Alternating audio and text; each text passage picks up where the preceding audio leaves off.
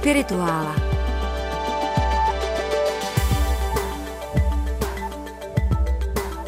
Máme 28. května a dnešní výročí je poměrně velmi mladé. Má pouhých 20 let.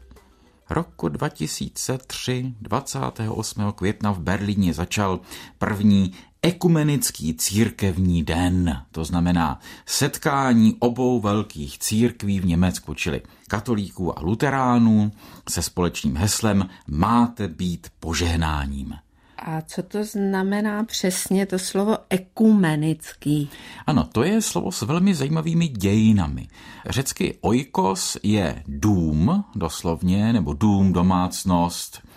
A oikumené znamená to, co je obýváno, to, co je domem, to, kde se dá bydlet. A ten termín oikumene původně znamenal obyvatelnou část světa, protože antičtí lidé věřili, že žít se dá jenom v Mediteránu. Stručně řečeno, oikumena je Mediterán. Jo? Žít se dá tam, kde se rodí olivy a víno. Na sever už se žít nedá. Mimo jiné císař Julián má epigram na pivo, jaké je to barbarství prostě vyrábět víno z ječmene. Jo, čili pro ně tady u nás je neobyvatelný svět a na jich Sahara, to znamená dál už je taky neobyvatelný svět, tam se nechodí. Čili to slovo ekumenický v církevní slova smyslu původně znamená týkající se celé ojikumeny, čili všesvětový. Ten původní význam všesvětový, čili církve křesťanské obce, prostě od Španělska, tedy od Hispánie, až po Sýrii, Mesopotámii a tak dále. Čili čistě teritoriální význam. Jenomže potom se to posunulo v moderní době od toho po všem světě k všechny církve. Či nejenom teritoriálně, ale teologicky. Jo? Když se řekne dnes, že něco je ekumenické, tak je tím míněno, že to má ideálně zahrnovat křesťany všech církví. Katolíky, luterány, kalvinisty, pravoslavné, anabaptisty a všechno, co si představíš. Čili ekumenický v tom druhém slova smyslu znamená vše křesťanský. A to dnešní povídání tedy nebude o dějinách Mediteránu, přestože bychom si někdy mohli povídat jenom o olivách a vínu, ale o dějinách pokusů o sjednocování křesťanstva, o dějinách ekumenického hnutí. A to, že v Berlíně 2003 se konal ekumenický církevní den a vlastně nikoho to moc nepřekvapilo, bylo to vlastně jako další krok v nějakém dlouhém procesu, to nás ale vede k tázání, kde to začalo, kde to vzniklo. Vůbec tenhle ten nápad. Po těch všech těch náboženských válkách a sporech. A na to musíme z Berlína do Mechelenu, čili do Belgie. Mechelen je město dneska takové poklidné, už jenom stín své staré slávy, dýchající takovým starým flanderským klidem. Jsme kousek od Bruselu, abychom si to představili. Jsme kousek od Bruselu, kde kdysi sídlili mm, různé habsburské místodržitelky a burgundské vévodkyně vdovy a podobně. A když bylo centrum toho místodržitelství přeneseno do Bruselu z Mechelenu, tak ten Mechelen byl očkodněn tím, že tam bylo umístěno arcibiskupství. Čili v Belgii eh, jaksi politické centrum země je v Bruselu, ale náboženské centrum země je vlastně v tom Mechelenu. A je katedrál svatého Rombouta, a v něm je panteon belgických, čili mechelenských arcibiskupů a nás z těch arcibiskupů nejvíc zajímá kardinál Mercier. Jo, to jméno je francouzské, protože, jak víme, vždycky v Belgii všechno je dvojjazyčné, tak nebo onak, může být buď to francouzské, nebo vlámské. A Nedá mi to. Jeden detail z návštěvy katedrály svatého Rombouta. V belgických kostelech katolických jsou nádherné kazatelny. Ja? Tak vznikla tradice, jsou takové sochařská díla ve dřevě a zlatě. A v Mechelenu mají tu nejnádhernější kazatelnu nejen v Belgii, ale na světě. To je obrovská dubová řezba s motivy proplétajících se stromů, ze kterých nakonec vyroste strom kříže a mě pak napadlo, no jo, Nebylo to tak míněno, když to kdysi v paroku tuhle katedrálu řezali, ale ty propletené stromy by se mohly chápat jako symbol toho ekumenického hnutí. A jak to tedy celé začalo?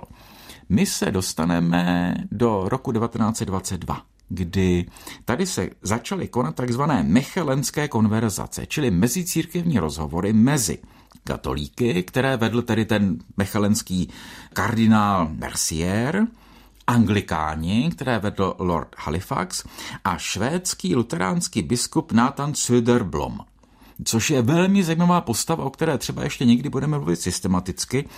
A jak jsme říkali, Mercier byl přítelem Československa a o Söderblomovi mimo jiné píše velmi hezky Karel Čapek ve své cestě na sever. Katedrála upsalských arcibiskupů, kde spí Liné a Swedenborg a kde kázával doktor Söderblom.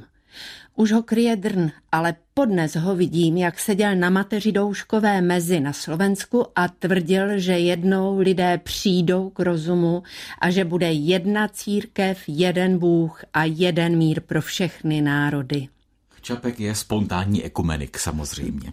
Ale zároveň pro Čapka je to jednodušší tím, že jeho ta církevní dogmata nezajímají. Takže z jeho pohledu toho, jak si křesťanského humanisty, o čem se pořád hádáte.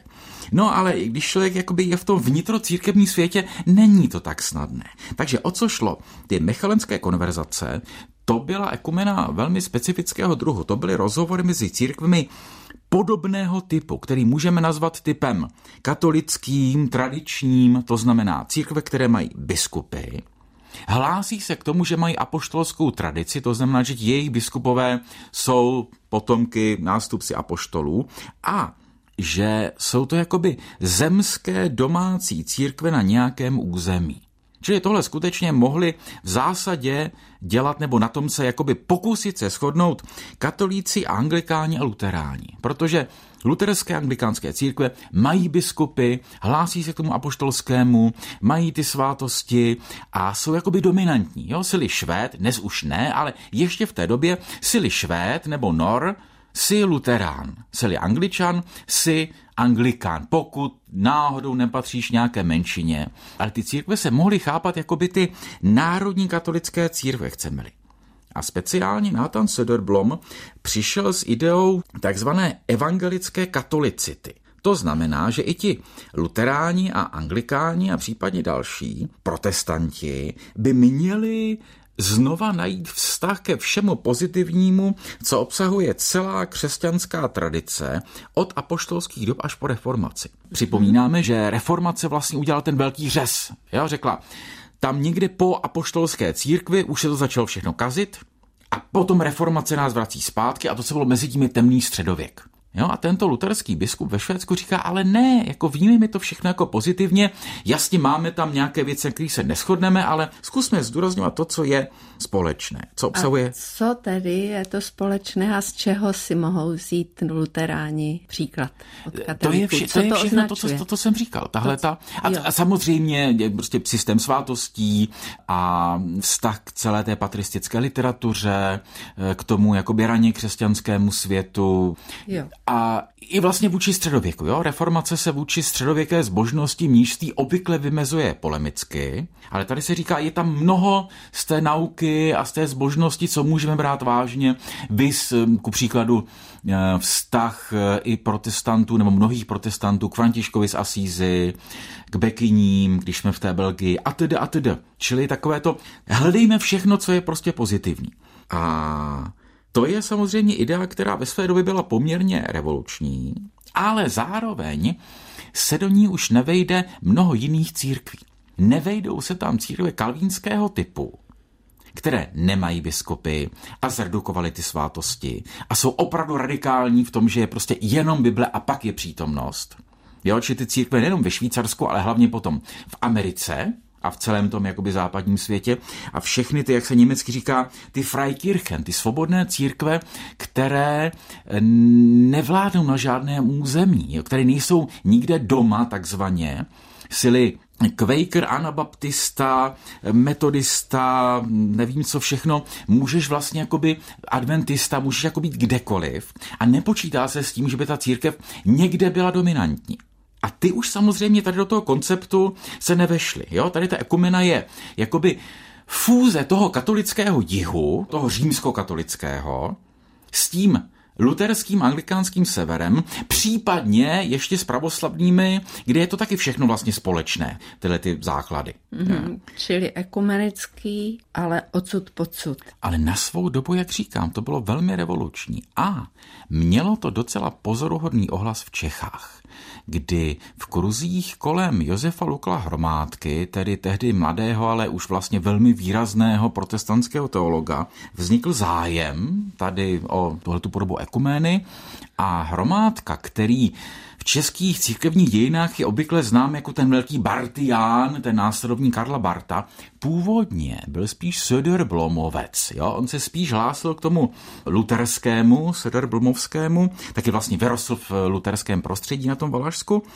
A on svůj zápas za obnovu českého evangelictví začal sérií pozitivních článků o katolicismu kdy v protestantských časopisech, v Kalichu a v Kosnických jiskrách v letech 1924 až 25 publikoval sérii článků o tom, co je vlastně dobrého na katolicismu a co protestanty a katolíky spojuje a dokonce v čem by se protestanti měli od katolíků poučit. Což v tu dobu bylo v těch protestantských kruzích českých naprosto neslíchané, protože celá dominantní byl prostě ten boj proti katolicismu, proti Habsburkům, proti Římu, tohle to všechno. A najednou prostě hromádka 1925 z těch článků dává dohromady knížku Katolicism a boj o křesťanství, kde říká, to není tak, že my protestanti máme jít s ateisty proti katolíkům, teda nemáme jít proti nikomu, ale katolíci jsou naši spojenci. Opravdově zbožná mysl se umí radovati ze zbožných lidí, ať jsou kdekoliv. Je potěšena upřímnou pokorou, s jakou katolík se sklání a bije v prsa při oné velké chvíli, když mu od oltáře zní beránku boží. Je vděčna, najde-li lidi, kteří věří v realitu božího světa a spasitelného díla Kristova. Protestant rozbíjí formu katolické víry bezohledně, ale rozumí katolíkovi, který opravdu touží po odpuštění hříchů a smíření s Bohem. Reformační teism je odpovědí na nejvyšší náboženské touhy lidské, nepřítelem všelijaké náboženské limonády. Zliberálněné, rozředěné náboženství nepomůže nikomu. Tak pravil Josef Lukl Hromádka. A potom se svým kolegou, filozofem Emanuelem Rádlem roku 1927 založili časopis Křesťanská reví, čili první pokus o český ekumenický časopis. Jo? Oni sice byli protestanti, členové Českobratrské církve evangelické, ale plán byl vlastně soustředit v tom autorize všech možných křesťanských církví, které v Československu působí. Takže ta křesťanská reví taky velmi systematicky sleduje svět, co se děje u katolíků a e, v anglokatolici, nebo v anglikánství a speciálně v té jeho podobě, které se říká anglokatolicismus, a co se děje v pravoslaví, zvláště v tom ruském exilovém, které bylo i v Praze přítomno a tak dále. A tu křesťanskou reví vydávali katolíci nebo evangelíci? Ne, ne, evangelíci, evangelíci. evangelíci to je evangelický vydávali. podnik, ano. ale jakoby, je to IMKA teda speciální, jo? čili Aha. to vlastně ta jakoby americká nekonfesní organizace, která se tady v Čechách usadila uh-huh. a mhm. oni jsou vlastně její představitelé v českých zemích, ale říkají, všichni křesťané všech barev a dobré vůle, prostě pojďte, chcete-li, pojďte přispívat. A přispívali do ní i katolíci? Ano, našli se a byl to konkrétně Alfred Fuchs, čili ten vlastně novinář konvertita ze židovství. A byl to lidovecký novinář Josef Doležal, dnes úplně zapomenutý, což byli lidé toho, řekněme, smířlivého ducha. Ale takoví ti integrální katolíci, ať už lidovečtí, nebo ještě spíš ti florianovští, čili Deml, Dorych a tihleti, ne v žádném případě, pro ně to byla naprostá hereze a hrůza, domlouvat se s protestanty.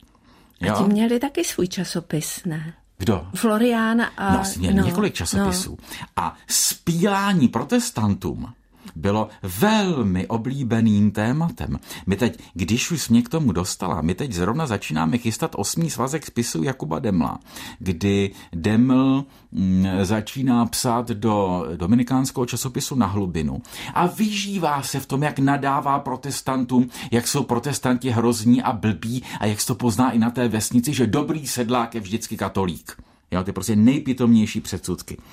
No, takže ve výsledku se stala křesťanská reví přece jenom časopisem evangelických autorů. Velmi důležitým časopisem, ale s tou ekumenou vlastně to skončilo, protože z katolické strany nebyl zájem. A anglikáni u nás žádní nebyli. Že? A i ty mechalenské konference skončily. A skončily zásahem Vatikánu. Skončily tím, že Vatikán řekl, ne, tohle to se tady dělat nebude.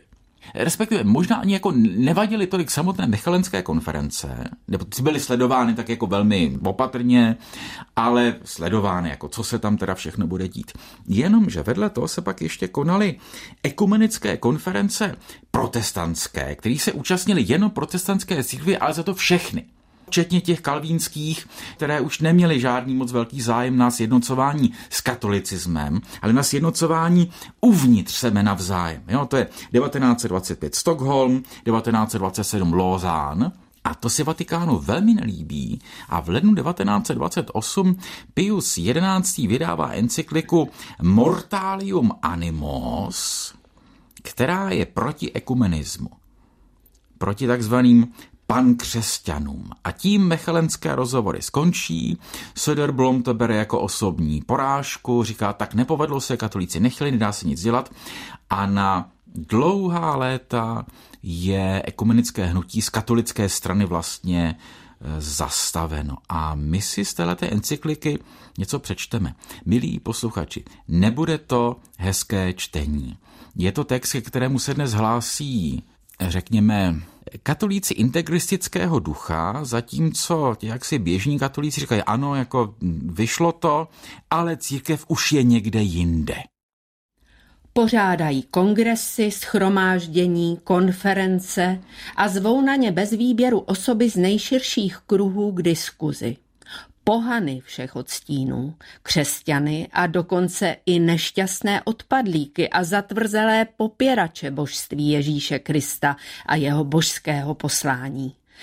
Katolíci rozhodně nemohou schvalovat takové pokusy, které vycházejí z bludné nauky, podle níž všechna náboženství jsou více méně stejně chválihodná a dobrá, poněvadž prý jen různými způsoby vyjadřují všem společné cítění, které nás povznáší k Bohu a vede k uznání jeho nejvyšší svrchovanosti.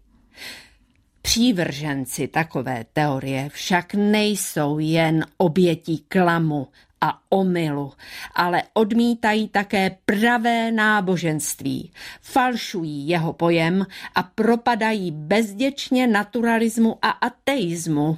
Z toho zřejmě vyplývá, že všichni, kteří takové teorie a pokusy bezvýhradně schvalují, zříkají se zcela náboženství Bohem zjeveného. Dej Bůh, říká se dále, aby všichni křesťané jedno byli, potom by byli schopnější potírat mor bezbožectví, který se den ode dne šíří a ohrožuje evangelium. Takové a podobné důvody uvádějí takzvaní vše křesťané, Nejsou to jen malé skupiny, ale vzrostly už ve velké zástupy, organizované v rozšířených spolcích a většinou pod vedením nekatolických vůdců, i když si v otázkách víry zachovávají rozdílné názory. Toto podnikání je tak usilovné, že na mnoha místech nachází mnohé přívržence a získává dokonce i mnohé katolíky lákavou nadějí, že se podaří docílit jednoty, jaká patrně odpovídá i přání matky církve, které jistě na ničem nezáleží tolik jako na tom, aby se její zbloudilé dítky vrátily do její náruče. Ale pod těmito svůdnými lichotkami a hladkými slovy se skrývá závažný blud, který podrývá základy katolické víry.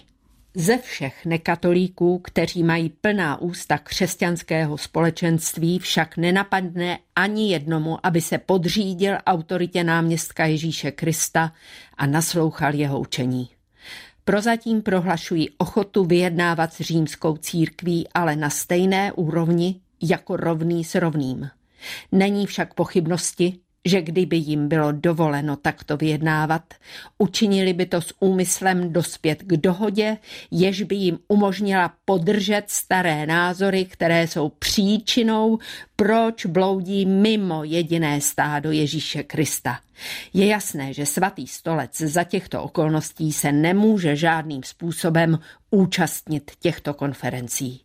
Z těchže důvodů se nemohou katolíci zúčastňovat takových podniků a podporovat je.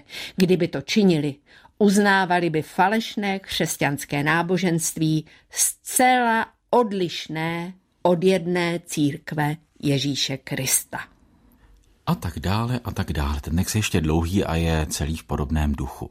To znamená, ekumena je zásadně špatně, protože jediná pravá církev je katolická a cokoliv jiného je prostě úplně špatně a strašně z toho textu čiší, že tím hlavním důvodem je, který se vlastně ani nevysvětluje, ale jenom jak si předkládá jako prostě automatický, oni si myslí, že mohou být křesťany a neposlouchat papeže. Hmm. To není teologická hmm. argumentace, jenom, jenom prostě mocenská. Hmm. Můžete se sjednotit s námi, ale jenom tak, že nás budete poslouchat. Tady samozřejmě bychom měli zmínit i katolické pokusy o sjednocování, které samozřejmě probíhají, ale vždycky s tím akcentem na to můžete, ať už jednotlivci nebo skupiny, ale musíte se nám zcela podřídit. To je takzvaný unionismus směrem k pravoslaví, který říká, ano, jako pravoslavné církve jsou nám vlastně strašně podobné, ta liturgie a mnižství a Pana Marie a prostě všechno tohleto, ale to hlavní ten úhelný kámen je podřídit se papeži. Tohle samozřejmě v katolicismu bylo po dlouhá staletí, ale paradoxně právě v tom 20. století to vyvrcholí, nebo tedy 19. a 20. právě tehdy, když ten katolicismus je vytlačován z mocenské scény, a někdy se tomu říká zjednodušeně ten pijovský katolicismus, podle těch papežů Piu, Pius IX, Pius X, Pius XI, který bývá brán jako ten, který má i své pozitivní stránky, vzhledem k tomu, jak se vlastně postavil proti italskému fašismu a proti komunismu. Ale tohle je něco, k čemu myslím, že se řada katolíků nehlásí, nebo oni o tom většinou ani nevědí. Tuhle encykliku většinou ani neznají. A proto je dobré si ji připomenout. No, ale tím to neskončilo. Pokračujeme, protože dějiny pokračovaly a pokračovalo se vlastně po válce, kdy roku 1948 byla v Amsterdamu založena Světová rada církví. Tehdy zatím vlastně jenom jako protestantská, hlavním řečníkem byl Karl Barth a tam byl uvnitř úplně jiný názorový konflikt, ne ten církevní, ale vlastně politický. Jsme roku 1948, čili v době, kdy Evropa už je rozdělena železnou oponou, tak ta otázka byla, do jaké míry ty protestantské církve mají spolupracovat se socialistickými, komunistickými režimy té východní části Evropy.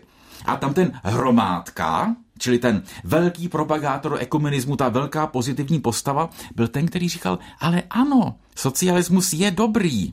On časem pochopí, že křesťanství je dobré, ale to je potom jiné dlouhé vyprávění o eh, hromádkovi a velký spor o hromádku. A teprve potom na valném schromáždění v Dilí roku 1961 přistupují k tomu ekumenickému hnutí, tedy ke Světové radě církví, i církve pravoslavné, čím se to velmi posouvá, pochopitelně, a objevují se i z římskokatolické církve takzvaní pozorovatele, čili římskokatolická církev nevstupuje do ekumenické rady církví, protože tím přistoupila na to, že je jednou z církví. A ona v té jaksi oficiální nauce tvrdí, nebo až do druhého vatikánského koncilu tvrdila, že ona je církví a všechno ostatní vlastně nejsou církve, ale prostě nesjednocení, odpadlíci, bludaři a tak dále. Čili kdyby řekli, my jsme jedna z těch církví zastoupených, popřeli by vlastně tu tezi o té e, jedinečnosti. A co se stalo, že tam vyslali tedy alespoň ty pozorovatele? Ano, to je ten velký posun v katolicismu, který nastává po válce, kdy ta válka, která jak si způsobila všechny možné hrůzy, ale zároveň dovedla katolíky v těch okupovaných zemích, ale i v těch svobodných, jako v Anglii, k poznání, že vlastně jsou důležitější věci, než jsou ty vnitrocírkevní spory. A že proti nacismu a fašismu stáli společně. Aspoň ti pořádní katolíci, nebo prostě slušní lidé, kteří byli katolíky. Společně s těmi protestanty. Jo? Válka vlastně přinesla ekumenu. Jo, to je jako ten jeden z těch vedlejších, nečekaných, nechtěných pozitivních důsledků války že i v tom katolickém prostředí zvítězili nebo zesílili ty hlasy, které říkali, po staru to už nejde. Ta představa, že katolíci stojí proti celému tomu opačnému světu, vzhledem k tomu, jak mnoho katolíků podporovalo ty fašistické režimy ten loutkový ve Francii a, ve, a na Slovensku a v Rakousku a tak dále, tak říkali, no tak ano, tyhle ty režimy nám říkali výborně, tady je to spojení katolické církve, kterou my máme rádi, s tím autoritářským, korporativním a víme, jak to dopadlo. Čili po válce dostávají mnohem větší hlasy katolíci, kteří byli v odboji nebo prostě se nespronevěřili, nekolaborovali s těmhle těmi režimy. A to jsou většinou ti, kteří říkají, ano, jsme katolíci, ale tohle to už dál nejde. Zároveň ten Vatikán ještě celá 50. léta je pořád hodně proti ekumeně. Je tam encyklika 1950 Humani Generis, kde se píše proti nerozumnému irenismu. Termín irenismus toho řeckého eirene, mír proti jakoby té jako nerozumné smířlivosti. A teprve na koncilu eh, dochází k tomu, že v textech o církvi se do nějaké míry připouští, že církev není jenom církev římskokatolická. Tam byly velké spory v těch textech o to, o jednotlivé formulace a jsou o tom knihy. Karel Skalický napsal úžasnou knihu Ekumenismus na druhém vatikánském koncilu, jak ty skupiny biskupů a kardinálů spolu jak si soupeřili, jaká přesná formulace tam bude, jak moc se připustí to, že ty jiné církve jaksi jsou ne sice rovnoprávné, ale že prostě existují. Ale co je možná ještě podstatnější než ty formulace v těch dokumentech, jsou potom ty praktické kroky. To znamená to, že po druhém vatikánském koncilu se představitelé církve a dokonce papežové začali stýkat s představiteli jiných církví jako rovní s rovnými. To znamená, Pavel VI. se potkal v Jeruzalémě s patriarchou Atenagorem, 1965 byla zrušena kladba mezi katolickou a pravoslavnou církví. Roku 1966 arcibiskup Kenterberský navštívil Řím, 1967 papež v Cařihradu a tak dále, dokonce až do té míry, že papež vstoupil do synagogy. Čehož by ti předchozí pijové dostali psotník. Čili pořád existují jaksi velmi exkluzivistické formulace v oficiálních dokumentech, ale reálně ta ekumena se nějakým způsobem děje. Dnes, tedy v roce 2023, se vedou jaké úvahy? Kam až to pokročilo?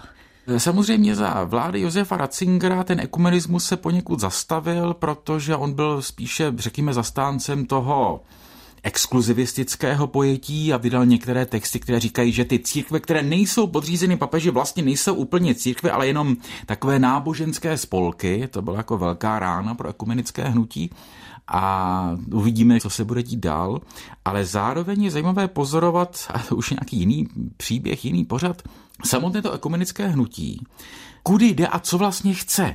Je-li ideálem nějaká jako formální jednota, nebo je-li ideálem vzájemné uznávání svátostí a sňatků a, a prostě všeho. A nebo jestli je to opravdu jakýsi, že použiju toho piovského slova, irenismus, v tom smyslu, hlavně budeme na sebe hodní. Jo, být ekumenickým církevním činitelem taky může být velmi dobrý biznis. Jo, takové to, budeme dělat ty konference a budeme vést ty dlouhé rozpravy a hlavně, aby se někdo neurazil tam zase potom, jako říkám, ano, ale jsou věci, o které se jako musí vést spor. A možná, aniž bych chtěl podceňovat to, jak si oficiální ekumenické hnutí nech žije a vzkvétá, možná pro tu dnešní dobu ještě důležitější praktikovat ekumenu ve vlastních životech.